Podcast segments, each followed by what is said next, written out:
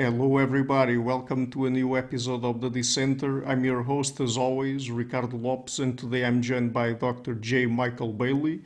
He is a psychologist, behavioral geneticist, and professor at Northwestern University. His interests include sexual orientation, gender nonconformity, sexual arousal, behavioral genetics, and evolutionary psychology. And we're going to talk about all that today. So, Dr. Bailey, welcome to the show. It's a pleasure to on. It's a pleasure to be here. Uh, I admire your project very much. Oh, wow. Thank you so much for the kind words. Uh, okay, so uh, let's start with sexual orientation. So, what is sexual orientation, and do we know how many kinds of sexual orientation are out there? Okay, uh, so that's actually a, a bigger question uh, than it might first appear. But I, will I'll say that uh, sexual orientation, as I've typically studied it, is uh, one's degree of sexual attraction to uh, men, adult men versus adult women.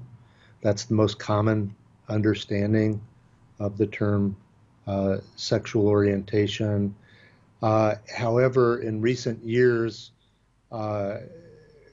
we've begun to consider expanding that uh, understanding to other kinds of dimensions. For example, uh, attraction to adults versus children. So uh, there's a very uh, controversial question regarding whether pedophilia is a sexual orientation, uh, and uh, we can get back to it. I, I think that that is a defensible position.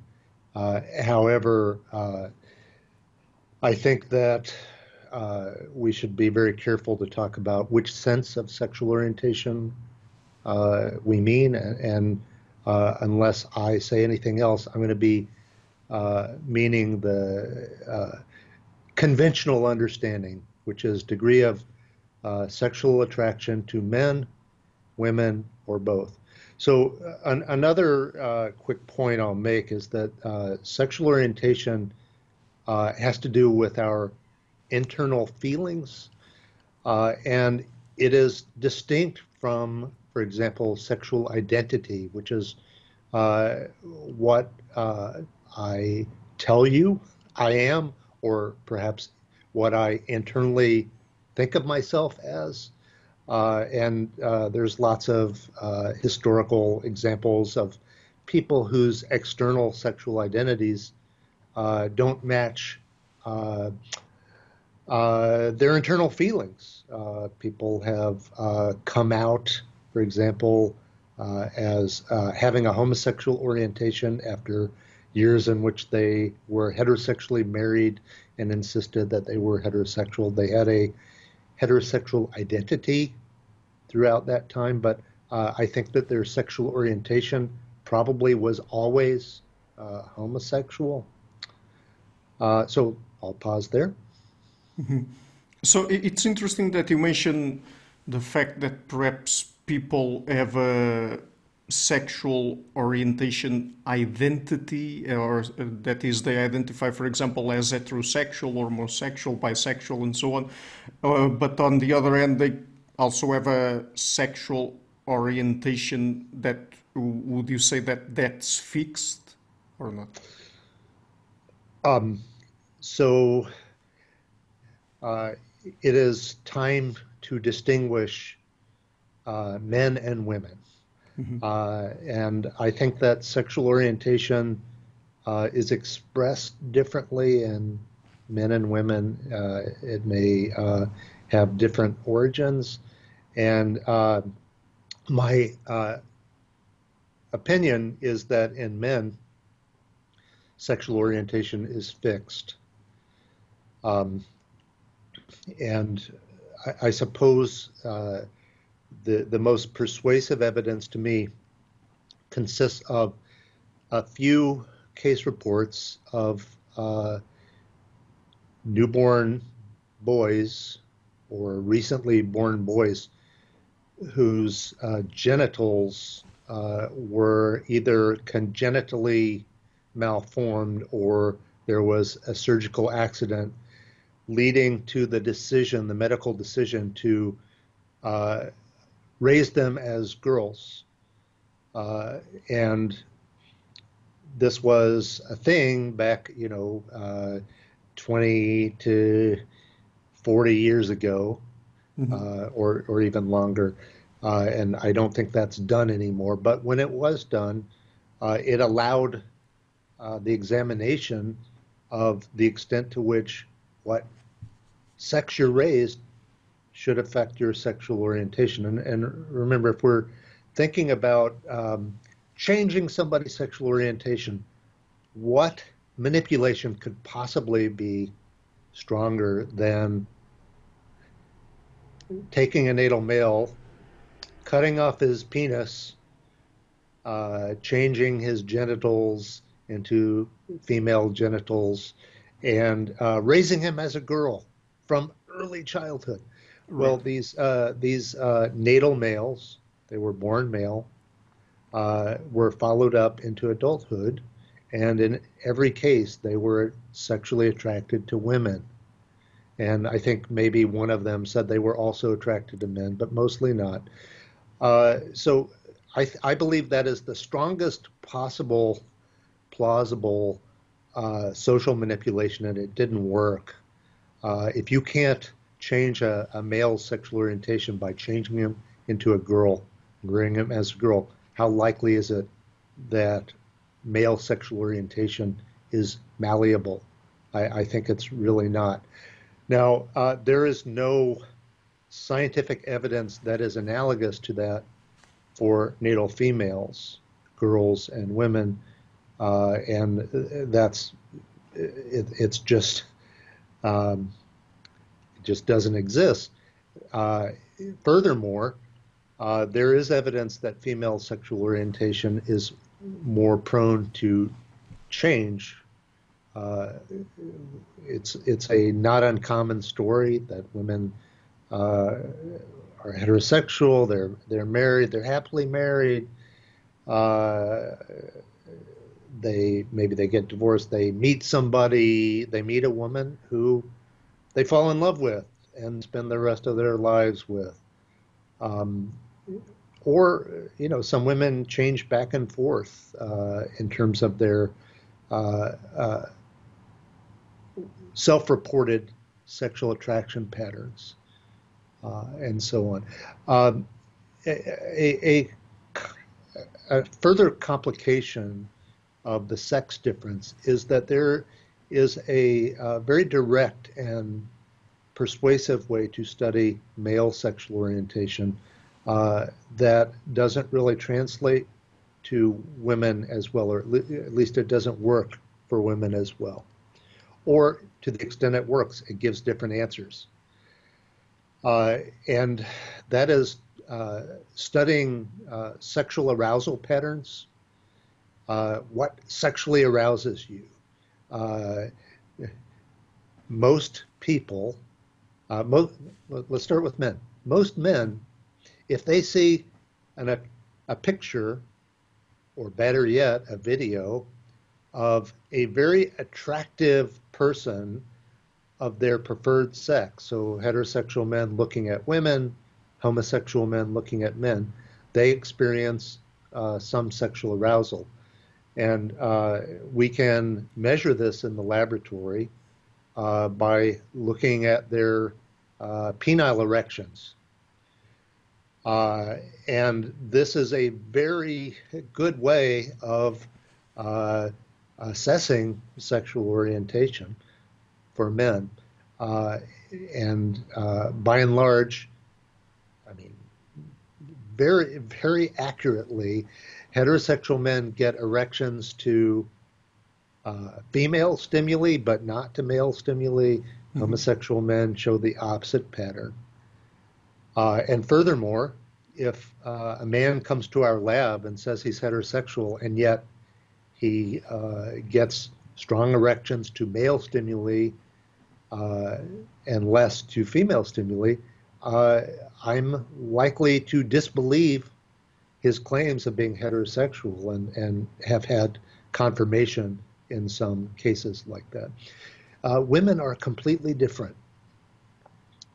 We can measure genital arousal in women using uh, uh, a uh, device that measures blood flow to their vagina.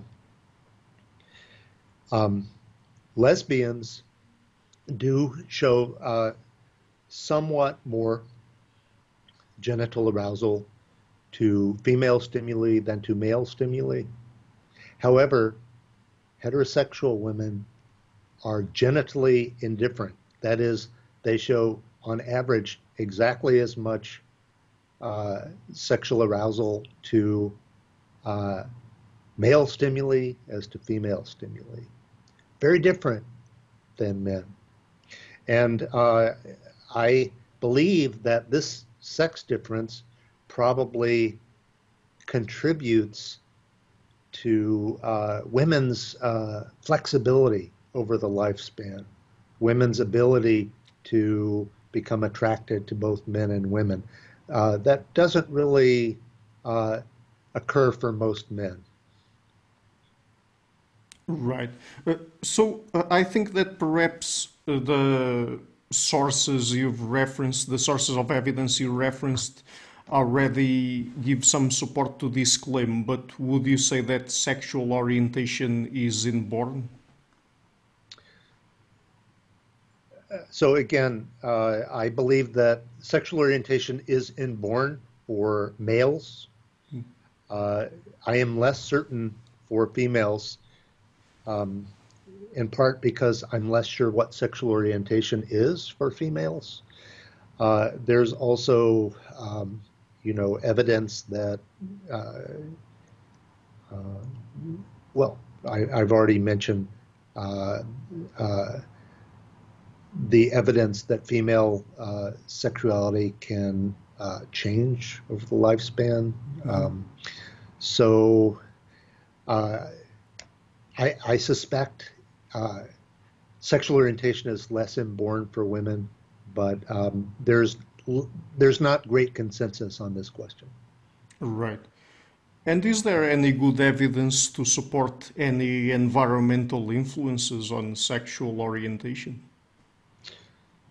The best evidence, well, okay, first of all, uh, studies of twins, including identical twins, uh, shows unequivocally that um, identical twin pairs can differ in their uh, sexual orientation. By the way, this is usually uh, assessed in twin studies using self-report questionnaires rather than lab studies. But you know, I, I, I believe them for the most part.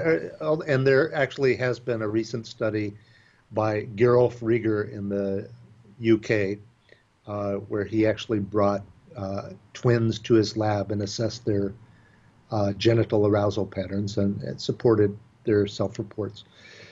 Um, so if identical twins can have different sexual orientation, that proves that there must be environmental influences on sexual orientation. Uh, the question is, what are those environmental influences?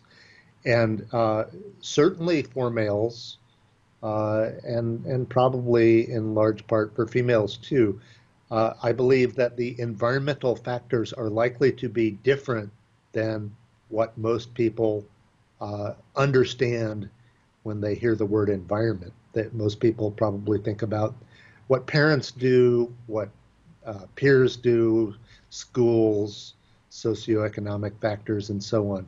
But there's also an environment uh, that uh, happens before birth. And this environment can be uh, very powerful. And that is the environment that I think is likely to be most influential for sexual orientation, especially male sexual orientation. Mm-hmm. Do we have good data on the rates of homosexuality and bisexuality across societies?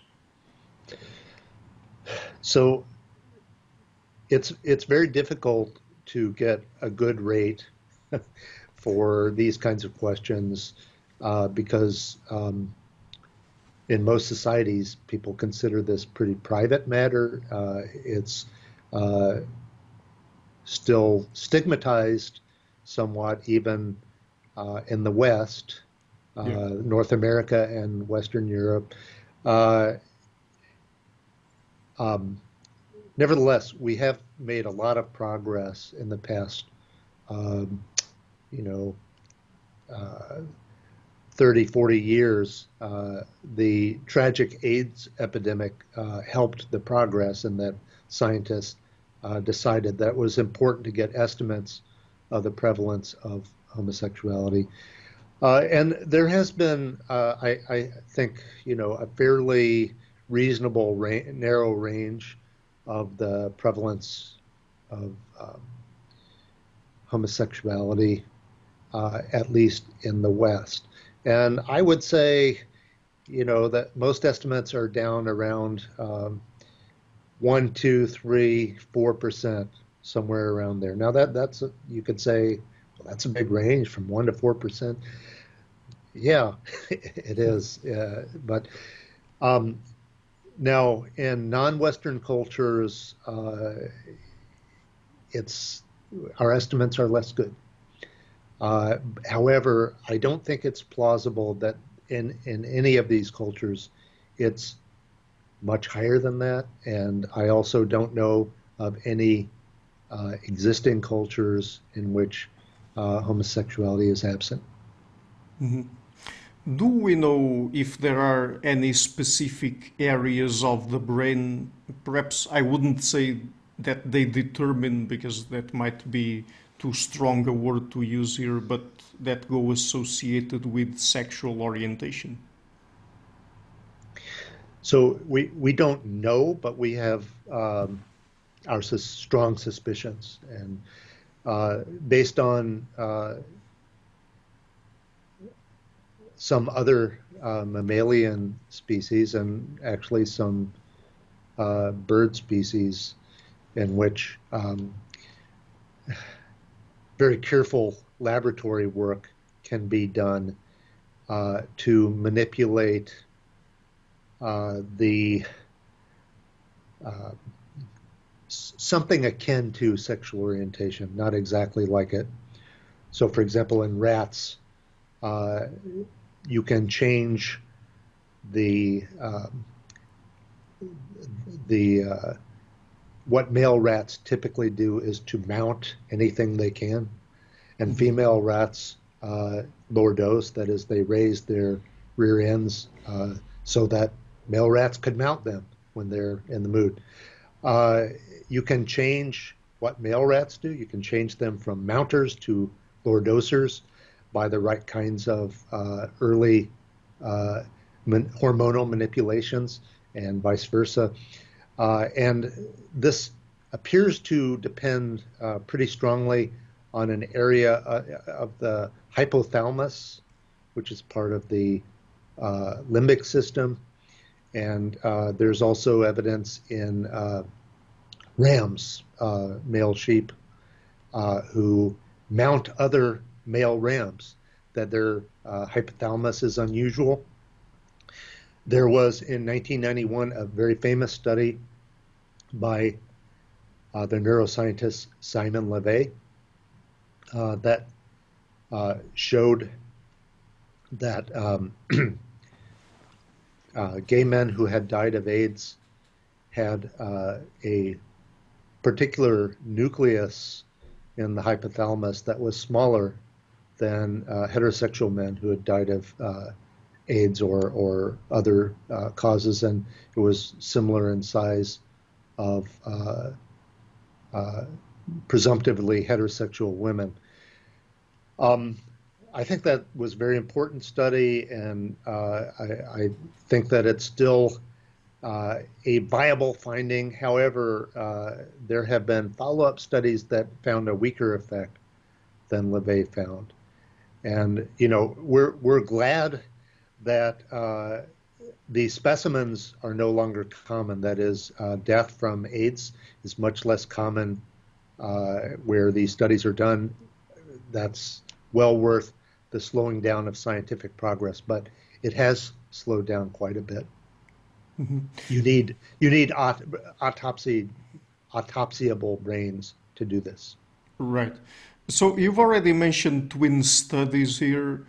Uh, have we already been able to identify any genes associated with sexual orientation? Um, so, uh, um,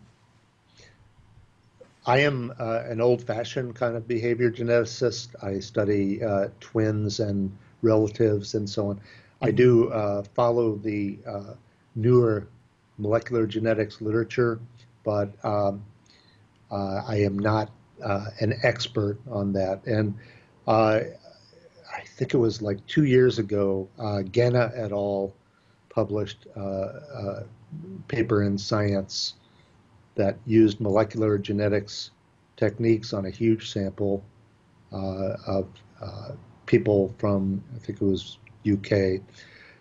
Uh, and they did find uh, evidence for, uh, you know, I, I don't want to misspeak, but they, they certainly found evidence that there were uh, um, genetic influences on uh, both male and female sexual orientation um, using uh, molecular genetics techniques. Now, whether they identified particular alleles, uh, I believe they did, not many, but I, I, I don't want to uh, I don't want to misspeak, so I'll stop. Okay, fair enough. Uh, could you tell us about the fraternal birth order effect? I mean, what it is and if it is scientifically solid? Yeah, the fraternal birth order effect, I think, is uh, very important, and I, I want to just uh, acknowledge the person who's done uh, the lion's share of the work here. That is uh, Ray Blanchard uh, from Toronto. Uh, and um, th- the effect is this for male sexual orientation, homosexual men tend to have more older brothers, that is, a greater number of older brothers compared with heterosexual men. It seems as if having older brothers increases the likelihood that a male will become homosexual or be, be born uh, a future homosexual, I guess is the best way. Mm-hmm. Uh, Ray Blanchard uh, has this very interesting theory that this has to do with um, a mother's immune response to uh, the uh, proteins in male fetuses that makes her uh, produce antibodies that affects the brain development of the uh, male fetuses. Uh, I think that you know I think that's actually a brilliant theory, and I hope it's true. Uh, and there is some evidence for it, but that is, I think, much less established than the fact that there is a fraternal birth order effect, just the numbers. Now, uh, I, I believe that that finding, the fraternal birth order effect, that is that uh, homosexual men have more older brothers compared with heterosexual men. I, I think that is quite solid. Uh, Blanchard has uh, uh been accumulating many samples uh, by now. Uh, I am aware there's a recent paper that appears to be under review, or it's been posted uh, challenging the fraternal birth order effect, and it's it's a difficult paper. I have uh, tried to read it, and uh, uh I, insofar as I understand it, uh, I am not convinced that it's time to get rid of the fraternal birth order effect. Uh, but there are scientists, I guess, who are challenging it, and it's always good to have debate and we'll see. But um, I still think the fraternal birth order effect is solid. Mm-hmm. Okay, so when we were talking about sexual orientation, we ended up getting into sexual arousal as well. So some of the questions I had here about that are already answered, but uh, just one more. What is masculinity, femininity in the context of sexual arousal? So uh, I believe you, your question may be motivated by a paper that I was a co-author on, but not the first author. Gerolf Rieger uh, looked at the relationship between um, masculinity, femininity, and sexual arousal patterns mm-hmm. uh, in men and women. And uh, so, masculinity, femininity. When we talk when we talk about um, sexual orientation, we're talking about um, the dimension of uh, I often call gender nonconformity. Uh, gender nonconformity is correlated with um, homosexual orientation. Uh, gay men and lesbians uh, tend to be uh, to exhibit some cross-sex behaviors, especially during childhood. Uh, gay men often were disliked you know, competitive, rough sports, and, and some of them even liked playing with dolls and, and playing with girls and so on. On average, that's a that's a big effect. And lesbians showed the uh, opposite pattern on average. So that paper uh, was looking at whether, um, for example, among lesbians, the most masculine lesbians produce the most masculine sexual arousal patterns. Well, what is a masculine sexual arousal pattern? A masculine sexual arousal pattern is a specific sexual arousal pattern because males show very specific sexual arousal patterns. As I said before, straight men get much more sexual arousal to female than to male stimuli or persons, and gay men show the opposite pattern. Uh, so Gerolf was uh, interested in whether uh, it would be the most masculine lesbians who were the most specific in their sexual arousal pattern. And in that paper, uh, we did not find that pattern uh, for lesbians. Mm-hmm. So, talking about gender nonconformity is it something that occurs more frequently in homosexual uh, men in comparison to heterosexual men? Uh, absolutely. Um, uh, gender nonconformity can be uh, measured in various ways, and we and so and this question has been studied in various ways, and it's and it's very consistent. Uh, I suppose the most common way has been to ask adults, uh, what were you like as children?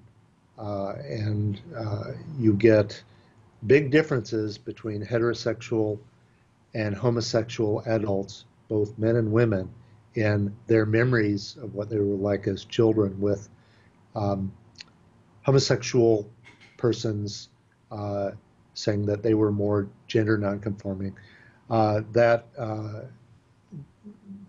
effect size uh, is uh, over a standard deviation, which is large. Um, this has also been studied, uh, though less often, by identifying very gender nonconforming children, little boys, five year old boys, say, who are cross dressing as girls, some of whom say, I want to be a girl or I am a girl, and following them up into adulthood. Uh, and uh, little boys like that are much more likely to be homosexual compared with typical boys. Uh, the follow up studies suggest that at least 70% uh, of them uh, are homosexual against a base rate of, say, 4% tops. So, uh, and same is true for females, although only a minority of extreme tomboys or girls with gender identity disorder uh, grow up to be lesbians, but still much more than, say, the 2% we would expect based on base rates. Mm-hmm. Uh, and then, you know, gender nonconformity does not end when people uh, go through adolescence or become adults. There are ways in which adults can be gender nonconforming. Uh, one of the best studied ways is in terms of their occupational and recreational interests. Um, you know, so for example, a, a, a, relatively masculine occupation is a truck driver or a computer scientist seems to be uh, uh, an interest that uh, males are much more likely to hold than females. Uh, and uh, more feminine interests include things like being a hairdresser, being a dancer. Uh, and when you give these uh, interest inventories to adults, you get big differences between heterosexual and homosexual adults. Um, you, there are even there are also differences in things like um, motor behavior, movement you know, there are stereotypes about um, how gay men move and how lesbians move. There's something to those stereotypes. You can tell better than chance just by watching somebody move. Uh, by the way people uh, present themselves, this is a better sign for women, uh, lesbians, or, for example, especially likely to cut their hair short. Mm-hmm. Uh, that's a tell. Uh, there's also something that's very, very interesting, and that is um, uh, patterns of speech. There is uh, uh, something I call a gay accent. So, uh, comedians in the U.S., many of them know how to, if they want to be a gay character. They can speak in a certain way. It's very clear what they're trying to do. And uh, studies uh, conducted in my lab and other labs have shown that stereotype is true. Uh, and uh, people are starting to study that uh, cross culturally, which I think is a very interesting and valuable uh,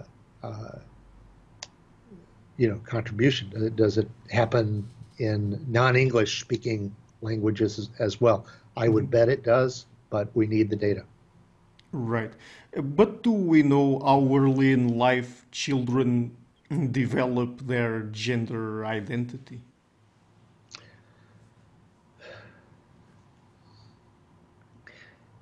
So I have a I have a picture uh, that was shared by uh, a leading researcher on gender identity of a little boy who is uh, almost one year old. He's not yet one year old, who is. Um, what's notable about this picture is that he is trying to put on his mother's high heeled shoes. Mm-hmm. And uh, they took this picture because for weeks he'd had this fascination with his mother's shoes. Uh, and when this boy grew up, when he got older, uh, his um, he wanted to be a girl uh, later in childhood, mm-hmm. and as an adult, uh, he's a gay man. Uh, so assuming that that uh, fascination with his mother's shoes was not just a coincidence, and I think it wasn't, that kid was showing signs of his gender identity by the age of one. Now, I think that stories like that, that's, that's not the only story like that I've ever heard, although usually uh, the, uh, the age at which people noticed was somewhat older than that, but it's usually early to mid childhood. You know, three, four, five, Mm-hmm. six. So, uh, talking about transsexuality, is it also a kind of gender identity or not? Um, so transsexualism, uh, it's it's we're in an, another area where it's important to be very specific about what we mean. Right. And uh, when I use uh, the term transsexual, all I mean is somebody who uh, wants to or has changed their sex. Um, there is more than one kind of transsexualism. Uh, and they are completely distinct from each other, and you can't use evidence from one type to uh, draw conclusions about evidence from another type. Uh, so, one type of transsexualism uh, I would call uh, child onset type, and this this is the the kind that we've probably uh, been talking about or near so far. These are uh, persons who early in childhood were very gender nonconforming, probably gender dysphoric, that is, they were unhappy with their natal sex. And they stayed that way. And as adults, they still desire, or they desire to change sex, or they change sex. That is, uh, I think, most people's initial association when we use the word transsexual, and it exists. Um, a second type occurs only in natal males, not in natal females. Uh, and uh, it is, uh, I call it autogynephilic transsexualism. Uh, and this transsexualism is motivated by an unusual sexual interest in some males, which is uh, sexual arousal at the idea of being a woman, and particularly having the body of a woman. A, small number of males uh, in adolescent, they find out that it really turns them on to uh, cross dress as a woman, uh, commonly, they do this in private, uh, look at themselves in the mirror, become very aroused. Uh, and uh, this is called uh, autogynephilia. Auto, self, mm-hmm. gyna, uh, female, yep. philia, love of. a subset of males with autogynephilia, they realize that their sexual arousal is not just about cross dressing, but it is about fantasizing that they have uh, female bodies mm-hmm. uh, and live as females. And this is, of course, possible. Uh, it is not so. most people, uh, autogynephilia is a weird idea, uh, but in the West, autogynephilia is the most common reason why uh, males get sex changes. Hmm. It has been that way for decades. And uh, the reason why most people don't know about it is I think there are a couple of related reasons. One is um, it's a sexual, sexually motivated phenomenon, and people are uncomfortable about sex. Yeah. Uh, and the other reason is that uh, some autogynephilic males uh, dislike this idea. Uh, I mean, in part because they don't want other people to think about them as having an unusual sexual interest, but it's also because um, many of them have such a strong desire to be like women. And autogynephilia is by definition not like anything that women have. It's an unusual sexual interest in males. So I think you haven't touched on homosexual transsexuals. Uh, so I have touched on homosexual transsexuals. I just called them something else. I called oh, okay. them child child onset transsexuals. But uh, Ray Blanchard, again, uh, I mentioned him under the fraternal birth order effect, but mm-hmm. uh, it is his work that uh, has led to this uh, distinction among natal males between autogynephilic transsexualism and what I called child onset transsexualism. Mm-hmm. But uh, he called uh, homosexual transsexualism, which I'm fine with as well. And that is because uh, all of these males who were extremely gender nonconforming children, they were very feminine boys, very feminine. And they grew up and changed into women. They are all sexually attracted to men, which is consistent, uh, which is homosexual with respect to their birth sex. So they are natal males, grow up to be attracted to men. So they are, in that sense, homosexual. Some people object to that terminology because they, they say, well, they're women now. Okay, but you know, it's hard to talk about uh, this these phenomena precisely. Yeah. Mm-hmm. But but since we we're focusing so much on males, is it because transsexualism is more common among men than women? Um, the how common transsexualism is uh, varies somewhat uh, across cultures. Mm-hmm. Um, the transsexual, the phenomenon is um, is not necessarily uh, fixed. It depends on so whether somebody with uh, who, who's a say a very feminine male mm-hmm. uh, is going to grow up and get a sex change depends on a lot of things other than what that boy is like. It depends on the costs and benefits yeah. Uh, and the traditions in his society. Sure. Uh, and the same uh, for female. Uh, so in the West, in the United States and Western Europe, uh,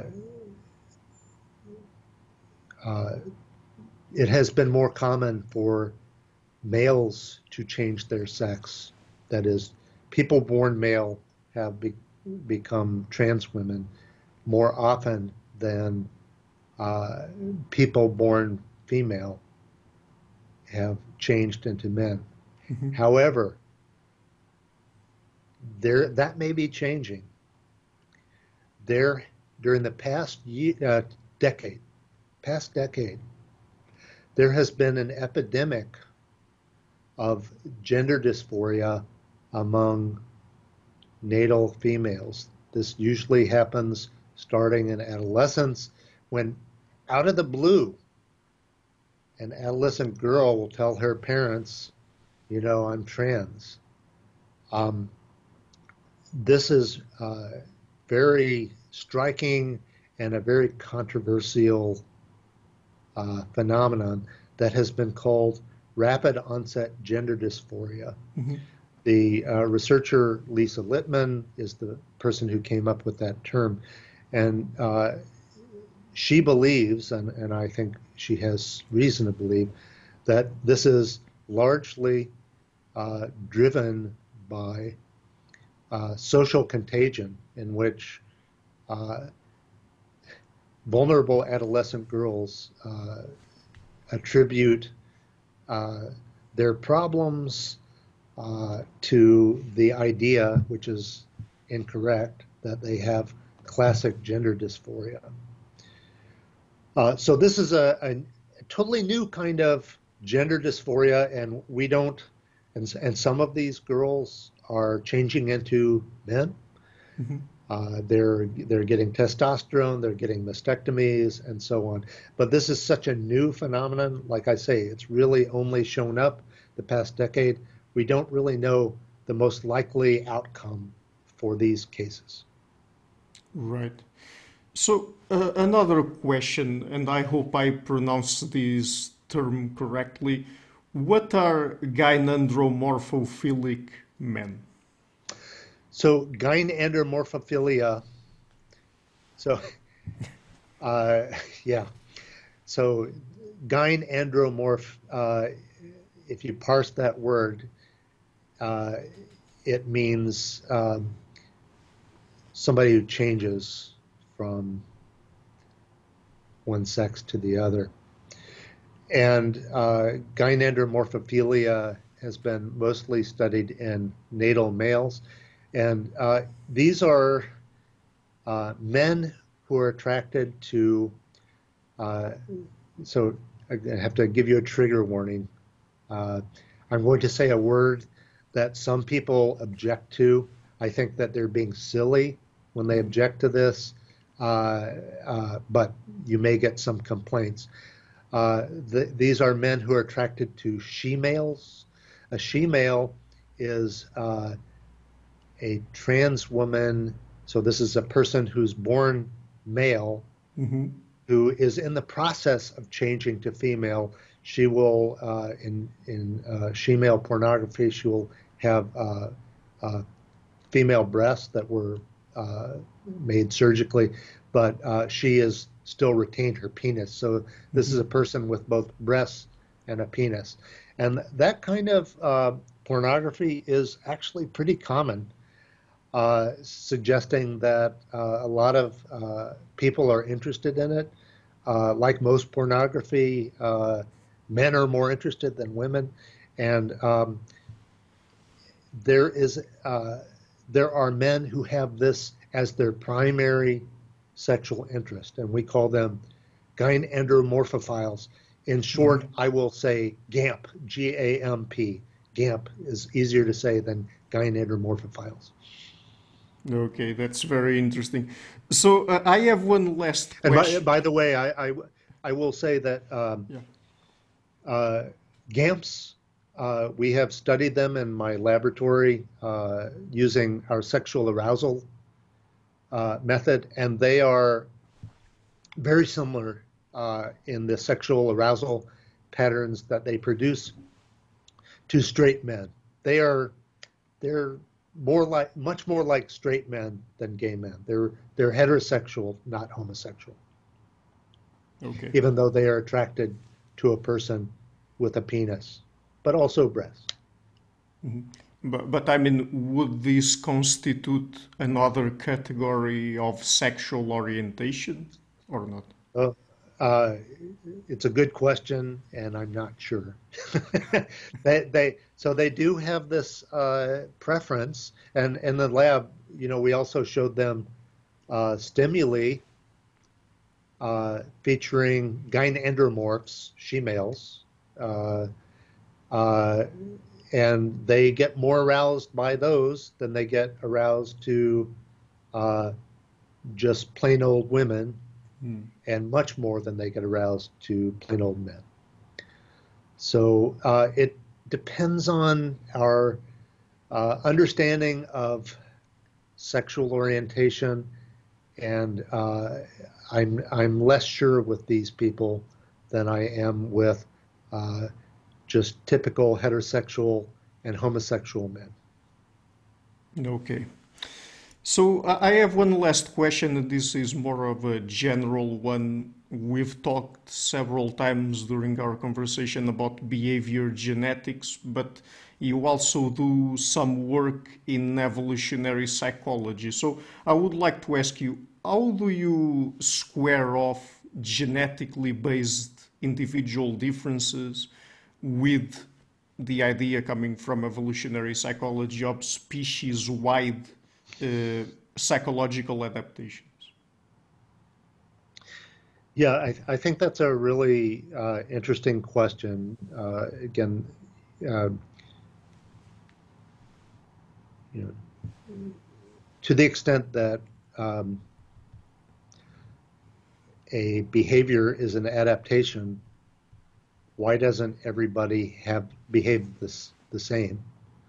Mhm. Um, and obviously they don't. Uh, and I think that there are several uh, interesting theories out there, and I think these different theories ap- apply to different variations. Uh, so the most um, relevant to what we've been talking about, sexual orientation, you know, why, why do why does anybody have a homosexual orientation? I mean, you know, heterosexual orientation is an adaptation. You know, the the uh, men strongly getting sexually aroused by attractive females that clearly facilitates these men going out and trying to mate with those women. That's what makes babies. That's the currency of evolution. Yeah. What's what's with men seeing other attractive men getting sexually aroused and trying to mate with them? That doesn't produce babies. And um, I have a very strong opinion on this, and that is that we have no idea why homosexuality persists evolutionarily.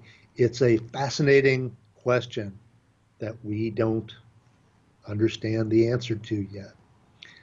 It's it's a it's it's a huge mystery, and even though homosexuality is uh, you know it's not nearly as common as heterosexuality, let's say it's let's say it's the lowest plausible uh, rate, one percent. One percent is still way higher than we would expect, given how infrequently homosexual men reproduce compared with heterosexual men. It's a huge mystery. So uh, then we have some other phenomena like, you know, um, I don't know, like criminality Mhm. uh, or, or psychopathy.